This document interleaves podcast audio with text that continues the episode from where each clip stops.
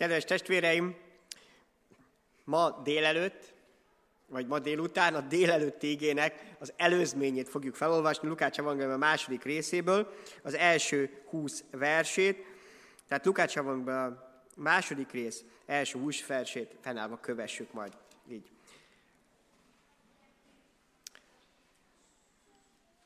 Történt pedig azokban a napokban, hogy Augustus császár rendeletet adott ki, írják össze az egész földet. Ez az első összeírás akkor történt, amikor Szíriában Quirinius volt a helytartó, elment át mindenki a maga városába, hogy összeírják. Felment József is a galileai Názáretbe, Judeába, Dávid városába, amelyet Betlehemnek neveznek, mert Dávid házából és nemzetségéből származott, hogy összeírják egyesével Máriával együtt, aki áldott állapotban volt. És történt, hogy amíg ott voltak, eljött szülésének ideje, és megszült elsőszülött fiát, bepójálta, és a jászóval fektette, mivel a szálláson nem volt számukra hely. Pásztorok tanyáztak azon a vidéken a szabad ég alatt, és örködtek éjszaka a nyájuk mellett. És az úr angyala megjelent nekik. Körülragyogta őket az úr dicsősége, és nagy félelem vett erőt rajtuk. Az angyal pedig ezt mondta nekik. Ne féljetek, íme nagy örömet hirdetek nektek, amely az egész nép öröme lesz. Üdvözítő született ma nektek, aki az Úr Krisztus a Dávid városában. A jel pedig ez lesz számotokra, találtok egy kis gyermeket, aki bepójálva fekszik a jászolban.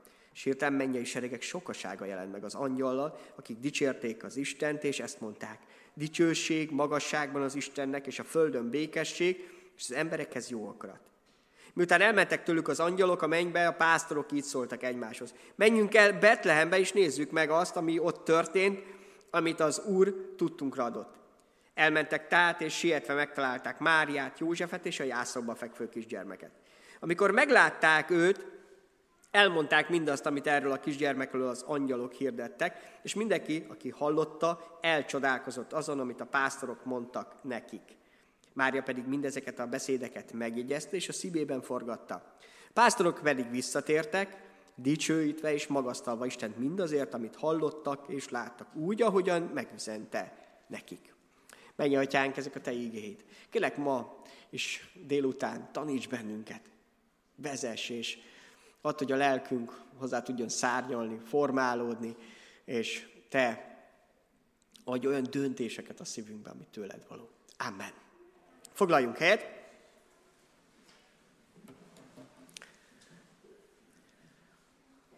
Eljött a, az idő, amikor Mária és József már közel volt ahhoz, hogy megszülessen a, az első gyermekük.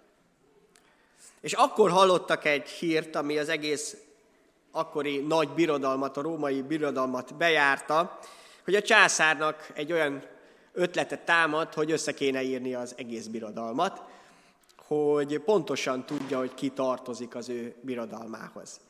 Hát valószínűleg nem olyan sokan áldották a nevét ezért hogy föl kell kerekedni, el kell menni, mert ugye az nem úgy működött, mint manapság, hogy mindenkihez elmennek az összeírók a cenzus idejére, az összeírás idejére, és akkor az otthonába meglátogatják az illetőt, hanem ahogy olvastuk, mindenkinek az lett a feladata dolga, hogy fölkerekedjen, és a családja származási helyére visszamenjen, az ősi helyekre, hiszen Izraelben a törzseknek megvolt szava, hogy melyik területen éltek eredetileg, illetve az is, hogy melyik város volt az ő családjuknak a, az ősi helye, oda kellett visszamenni. De mivel már a fogság után vagyok, mindenki máshol telepedett le, ezért ez eléggé szertágazó volt, és nem csak uh, Izrael tekinteté volt, akinek nagyon-nagyon messziről kellett visszatérnie, csak azért, mert eljött.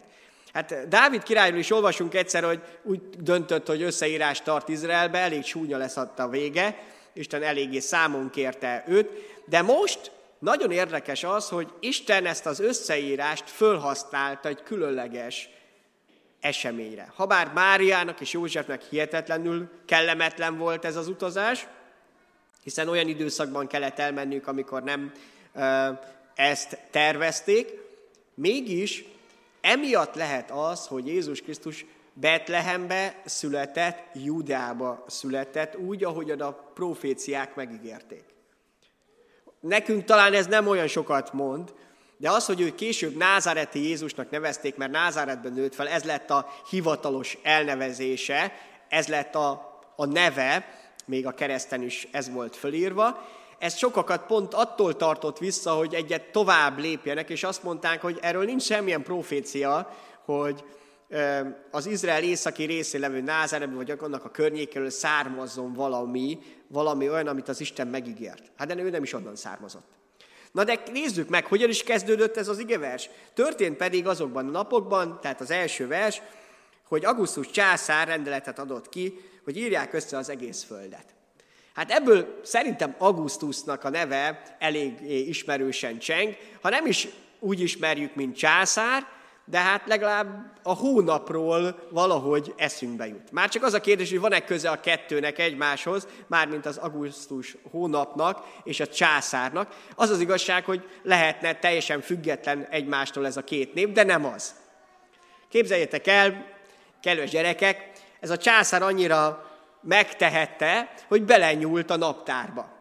Addig ennek a hónapnak a neve egyébként eh, pont a hatodik hónap volt latinul, de ez neki nem tetszett, és szeretett volna mindenképp egy hónapot magáról, úgyhogy elnevezte ezt a hónapot augusztusnak. Méghozzá azért, mert egyébként Kleopátra ekkor halt meg, tehát e, ezért is ezt választotta, hogy július után következzen, de még ennél is többet tett, mivel nem tetszett neki, hogy augusztus csak 30 napos, ugye most nem annyi, ezért egy napot még hozzá is ragasztott, azt hiszem februárból vette el, az amúgy is fokhias februárból még egy e, napot, és így lett 31 napos augusztus. Volt annyira e, hatalma és lehetősége, hogy a naptárt megváltoztassa. És ma is ezt használjuk egyébként és az ő nevét örökli azóta is, ez a hónap, erről nevezte, önmagáról nevezte el. Úgy gondolta, hogy az ő dicsőségét, az ő hatalmát valahogy meg kell örökíteni. Igaz, hogy ez neki már sokat nem számított és nem segít, de mégiscsak megtehette, volt hatalma. Nagyon sokszor érezzük azt, hogy olyan hatalmak, földi hatalmak vannak fölöttünk, olyan dolgok dőlnek el a fejünk felett, amihez semmilyen befolyásunk nincs. Vannak hatalmas emberek, akik mindent megtehetnek, mozgathatnak országokat, vagy éppen abban az időben egy császár akár a naptárat is átnevezhette, sőt napokat tol- tologathatott ide-oda, mert volt hatalma lá. Élet és halálula volt, és miatta kellett több ezer, vagy akkor több tízezer, százezer, millió embernek ide-oda mászkálni az összeírás miatt, és hát úgy tűnik, vagy úgy tűnt abban a pillanatban, hogy hát hol jön ehhez az a betlehemi gyermek, aki megszületett karácsony szentestéjén, hiszen neki akkor nem volt semmilyen földi hatalma. Nem volt arra sem lehetősége, hogy egy napot megváltoztasson, nem hogy egy e, hónapot. És lám, Jézus Krisztus élete, halála és győzelme a halál fölött, a bűn fölött, ha bár ő nem kérte, olyan fontossá tette az ő születését, hogy ez lett az időszámítás közepe. Nem egy hónapot változtattak meg Jézus kedvéért. Nem ő is beállt a sorba, hogy az egyik hónapot elneveztük volna Jézusról, hanem ő lett az időszámításunk közepe. Mindenhol. Ott is, ahol keresztény országok vannak, meg most már ott is, ahol nem, az ő születésétől számoljuk az időt előre, meg hátra. Nem kellett neki ezt kérnie. Egyszerűen a világ legalábbis rájött arra, hogy ő lett, az ő születése lett a világ közebb. Nem Augustus császár. Nem az, akinek akkor hatalma volt Jézus felett, rángathatta a szüleit ide-oda, az ő parancsára indulni eh, kellett, hanem az, aki megszületett, akit ünneplünk karácsonykor, Jézus Krisztus. Ő lett az idő közepe, és ő lehet az életünknek a középpontja is. Ő lehet az, akivel egy új élet indulhat bennünk, egy újjászületett, egy felülről született élet, amely már olyan, amiben az Isten lelke, az Isten ereje jelen van. De Azért is említi az ige mind Augustus császárt, mind a helytartókat, mert itt a Földön élünk. Jézus Krisztus is ebben a földbe született. Isten benne megjelent, hogy átéljen mindent, de mindent, minden nehézséget, szenvedést, a születésnek minden szenvedését. Jézus Krisztus a fontgantatásától kezdve itt volt a Földön. Minden emberi korlátot, nehézséget átérezhetett és át is élt. A gyermekkortól kezdve a felnőttkorig, a tinédzserkorig, mindent, mindent. Nem mondhatjuk azt, hogy Uram, hát ezt te nem tudod, hogy én ilyen emberek vagyunk, de tudja pontosan. Ezért jött el, mert így tudott hitelesen itt lenni közöttünk, így tudott büntelenként meghalni az én bűneimért.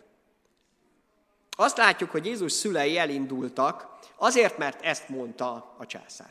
Nem kezdtek el hőbölögni, nem kezdtek el elbújdosni, vagy e, valahogy kiátszani ezt a rendeletet, hanem komolyan vették. Az ige arról beszél, hogy mindenkinek meg kell adni az, illet, az őt illető tiszteletet. A Máté 22-21-ben, ha kivetítjük majd, látható, egy ismert ige, amikor Jézus szerették volna törbe csalni, hogy akkor most mi is legyen a császárral kapcsolatban az adófizetéssel, akkor válaszolja ezt, hogy adjátok meg a császárnak, ami a császár, az Istennek, ami az Isteni. Augustus úgy gondolta, és így is volt a föld életben, hogy ő parancsolhat. Jézus szülei elindultak, mert ezt mondta. De azt mondja, adjátok meg az Istennek is, ami az Isteni. Sose keverjétek össze a kettőt. A császárnak nem jár isteni hatalom, rengeteg keresztény ezért halt meg. Mert nem adta meg a császárnak az isteni hatalmat. Engedelmeskedett, végig erről tanít a Biblia, Pálapostól is, aki bebörtönöztek, császár elé kellett állnia, hogy engedelmeskedni kell a világnak, de sosem engedni, hogy az Isten helyére oda kerüljön. Hogy tőle várjuk a megoldást majd az életünk minden területére. Hogyha olyan politikai hatalom lesz, hogyan vezető lesz, soha nem fog működni.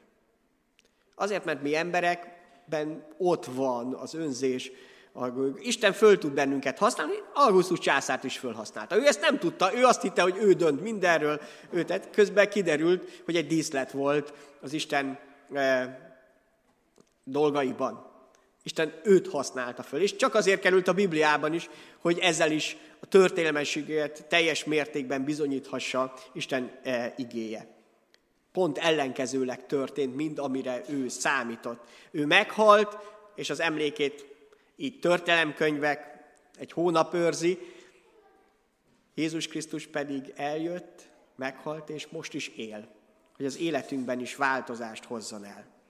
Aztán azt olvassuk, hogy Azért kellett elutazniuk északról, a felső területről, Máriának és Józsefnek egészen a főváros mellé, Betlehembe, mert ott volt József családja, vagyis Dávid házanak a, a népe a Betlehemben. Ezt az Ószövetségben is olvassuk. Ennek nagyon fontos üzenete van. Ez azt jelenti, hogy Jézus Krisztus így a királyi családnak a része volt.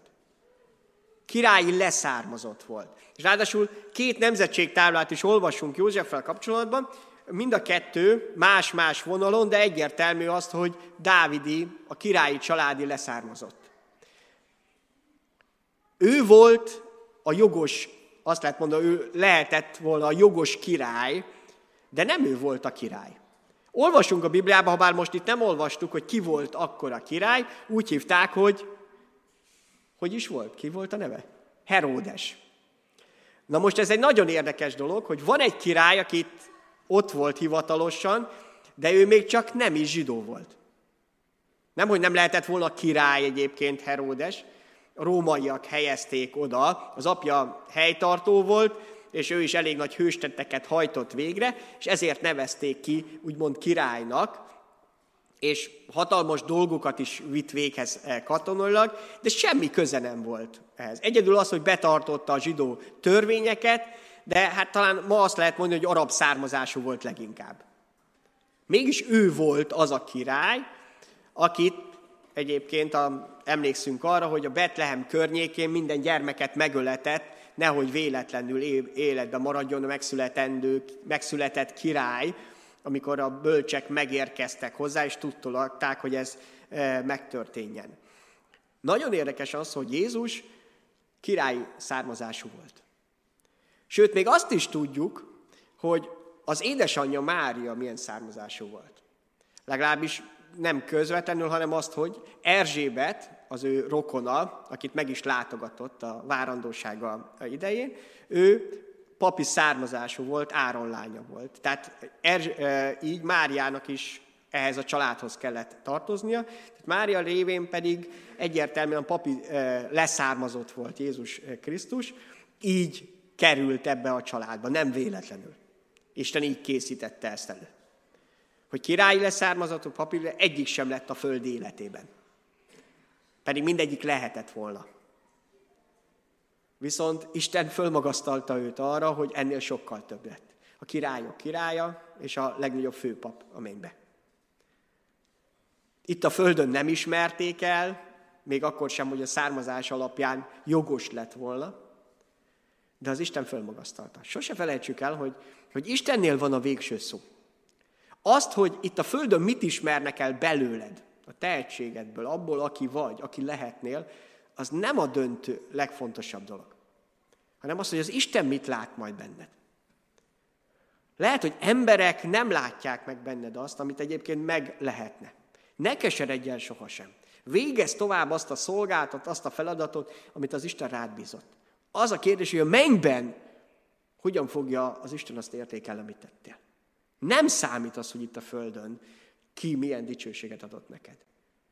Fölösleges itt a Földön keresni ezeket a dicsőségeket, és ettől tenni függővé, hogy jól érzem magam, vagy rossz érzem, rosszul érzem magam. Mennyire rosszul eshetett volna Jézusnak, hogy királyi származású, és mégsem koronázzák királya. Sőt, igazából volt egy pillanat, amikor királyá akarták koronálni, sőt, talán kétszer is, amikor mindenkinek enni adott, meg amikor bevonult Jeruzsálembe, mind a kétszer közel került hozzá, de egyszer sem erre pályázott látszott.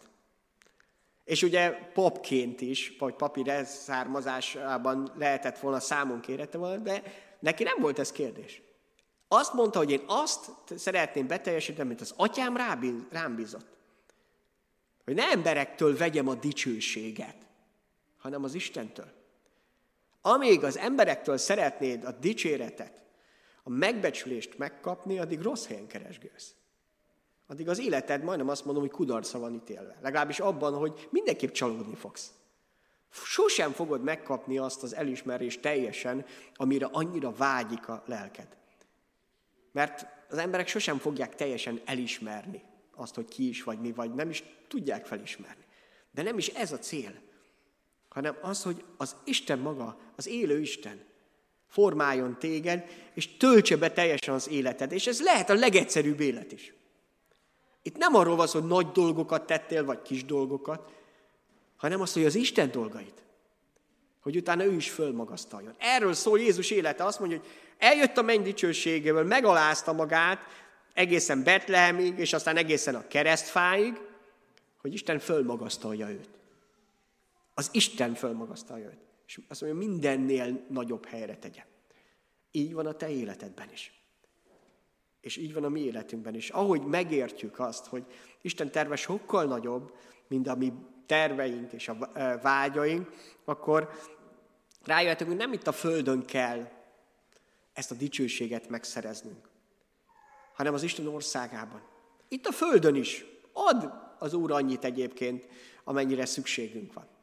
Néha többet, néha kevesebbet, de ne ez motiváljon, illetve ne ez legyen a értékmérőd, hogy az emberek mennyire értékelnek. Most az interneten hány lájkot fogsz kapni? Nem számít. Mármint abban az értem, hogy ki vagy, abban nem számít. Azt az Isten tudja majd azt mondani, hogy igen, jó van, jó és hű szolgám. És ez ennél nincs több, nincs nagyobb dolog.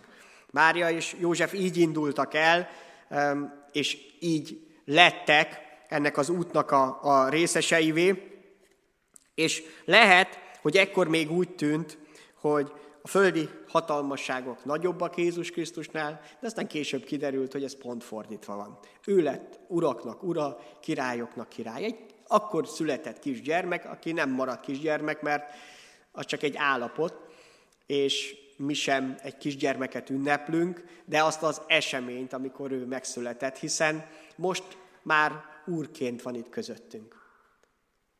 És igen, most is lehet vele élő és személyes kapcsolatban lenni. Azt e, olvashatjuk, hogy eljutottak Betlehembe, és amíg ott voltak, meg eljött az idő, amikor megszülte a fiát, nem egy szálláson, nem egy olyan helyen, ami illő lett volna, hanem azt olvassuk, hogy egy ászolban kellett ezt megtennie. Megint nem feltétlenül azt olvassuk, hogy ezen háborogtak, ez volt az emberi oldala mindennek. Az Isten fia egy jászolba született meg. Talán azt mondani a legegyszerűbb helyen. Az állatok között.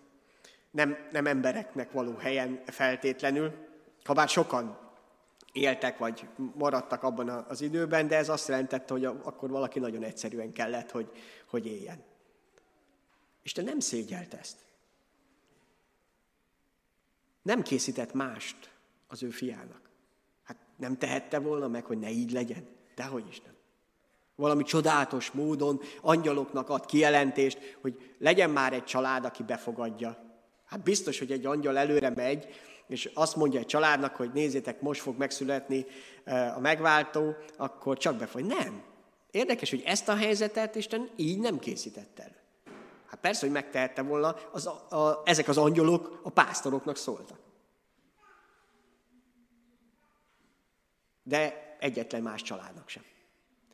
Itt az lett volna, hogy felismerje valaki, semmi más, csak az, hogy van egy várandós kismama, és nem engedjük, nem szeretnénk azt, hogy az istálóba szülessen meg az a gyermek. Senki. Magától senki. Lehet, hogy az angyal szavára megtette volna valami különleges ége, de magától senki. És igen, ennyire önzőek tudunk lenni. Szükségünk van arra, hogy az Isten bennünket felébresszen, segítsen arra, hogy meglássuk, hogy nem önzőnek hívott el bennünket. Nem arra születtünk, nem arra teremtett bennünket, hanem arra, hogy készek legyünk észrevenni azt a kicsit is. És nem fog mindig angyal szólni. Nem fog mindig figyelmeztetni valaki számunkra, hogy, hogy jó lenne már nem csak magadra figyelni. Nem csak saját magadba gondolkodni, hanem abba is, hogy az Isten mire hívott el. De megszületett. Minden probléma úgymond nélkül. Még be is pójálták. Sőt, azt olvassuk, hogy egy különleges látogatása volt ezen az éjszakán, mert az angyalok nem máshova, mint ezekhez az egyszerű pásztor emberekhez mentek ki. Lehet kérdezni, hogy miért pont hozzájuk? Miért nem máshova? Azért egyszerre, mert ők voltak fent. Ők voltak azok, akik éberen örködtek és vigyáztak.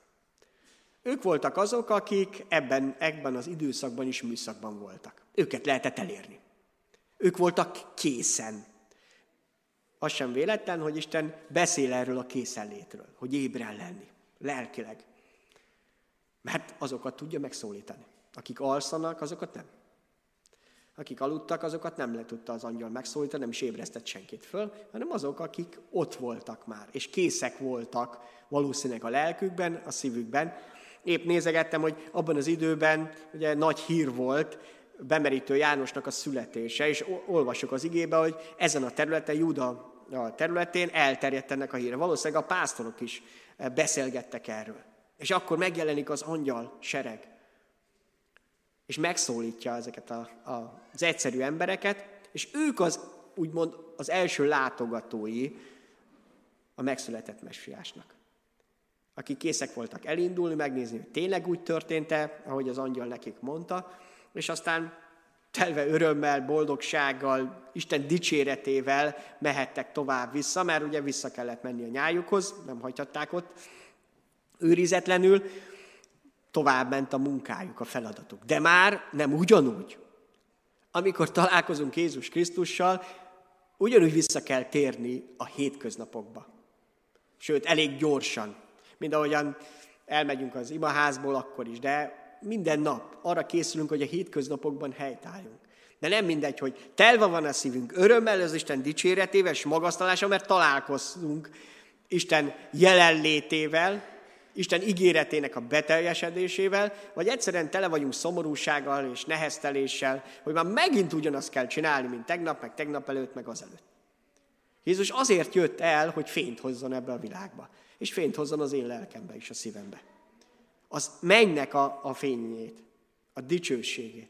Azt, hogy én velem van az Isten hogy a mindenható az én mennyei atyám lehet Jézus Krisztusban. Ha befogadom Jézus Krisztust, nem mint kisgyermeket egyszerűen, mint uraknak urát, aki az életem ura is lehet, akkor már hozzá is tartozok. Lehet, hogy nem vagyok tökéletes, nem vagyok jobb másoknál, sőt rosszabb vagyok másoknál. De én benne hiszek. Hiszem azt, hogy ő az, aki megtisztít, ő az, aki az életemet megváltoztatja, és képes arra, hogy én is hozzá tartozzak. Ezért olyan nagy csoda Jézus megszületése, mert az én sorsomnak, az én életemnek és a megváltozása, a döntő fordulata akkor történt. Amikor Jézus Krisztus értem is vállalta ezt. És ebben benne volt már az, hogy majd később vállalja a keresztet is, és ezzel együtt a feltámadást is. Hogy nekem is életem, örök életem legyen. Áldjuk őt, hogy itt a földön született, hatalmasságok alatt vetve, akik úgy gondolták, hogy mindent megtehetnek, mind ahogyan most is így van ez a világban, ez nem változott, és az sem, hogy ő itt van közöttünk. És aki benne bízik és hozzá tartozik, az lehet, hogy földi törvények alatt kell, hogy éljen. De az biztos, hogy most már Istennek szolgálhatunk. Őt dicsérhetjük és magasztalhatjuk. Vigyük tovább a szívünkbe azt az reménységet, amit tőle kaptunk. A Szentléleknek azt az erejét, amelyet kiárasztott.